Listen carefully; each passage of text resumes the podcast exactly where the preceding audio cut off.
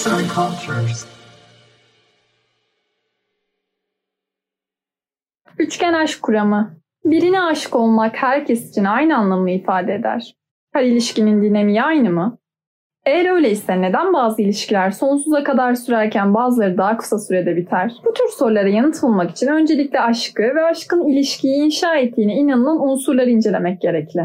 Üçgen aşk kuramına göre aşkın üç bileşeni vardır. Yakınlık, tutku ve bağlılık. Bu üç bileşen tıpkı bir üçgenin köşelerinin üçgeni oluşturduğu gibi mükemmel ilişkiyi oluşturmada yardımcı rol oynar. İlişkilerin türüne bağlı olarak önemleri değişse de her biri yakın ilişkilerin temel parçaları. Yakınlığa bakacak olursak, romantik ilişkilerde kişiler arası samimiyeti, duygusal iletişimi ve anlayışı kapsar. Yapılan bir araştırmaya göre yakınlık bileşeni değer verilen kişinin iyiliğini isteme, Hayattaki mutlulukları onunla paylaşma, ihtiyacı olduğunda yanında olma, duygusal destek, onun hayatına saygı duyma ve önemseme gibi özellikleriyle doğru orantılı.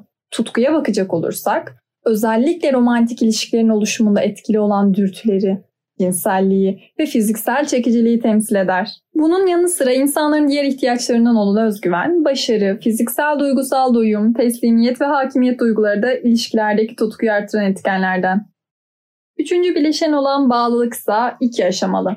Kısa vadede o kişiyi sevme kararından uzun vadede ilişkiyi devam ettirme isteğinden emin olmak olarak ifade edebiliriz. Peki ama neden üçgen? Bu hayali aşk üçgeninin geometrisi iki faktöre dayalı. Miktar ve denge.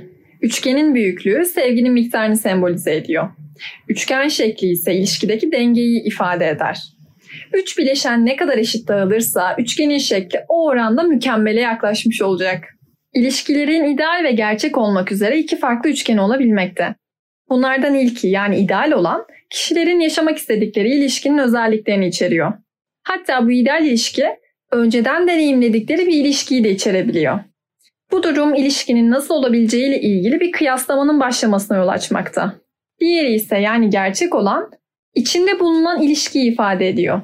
Söz konusu bu iki üçgen arasındaki uyumsuzluk arttıkça ilişkiden alınan verim maalesef azalıyor. Aşkın tanımı ve hissettirdikleri kişiler arasında farklılık gösterebiliyor. Çünkü insanların aşk deneyimi tıpkı kendileri gibi biricik. Tüm bunlara ek olarak genetik ve çevresel faktörler de etkili olabiliyor. Ancak aşkı bu şekilde bileşenlerine ayırmak sevginin unsurlarına ve bu unsurların romantik ilişkilerde nasıl işlediklerini kavramak açısından daha faydalı. Bu üç bileşen ele alındığında ilişkinin uzun ömürlü veya kısa ömürlü oluşuna bağlı olarak önlemlerinin değiştiği görülmekte.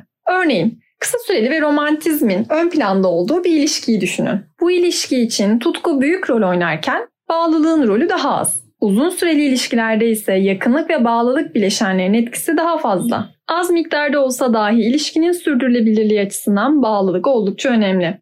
Ancak tutku için aynı şey geçerli sayılmamakta ve tutkunun zamanla azaldığı gözlenmekte.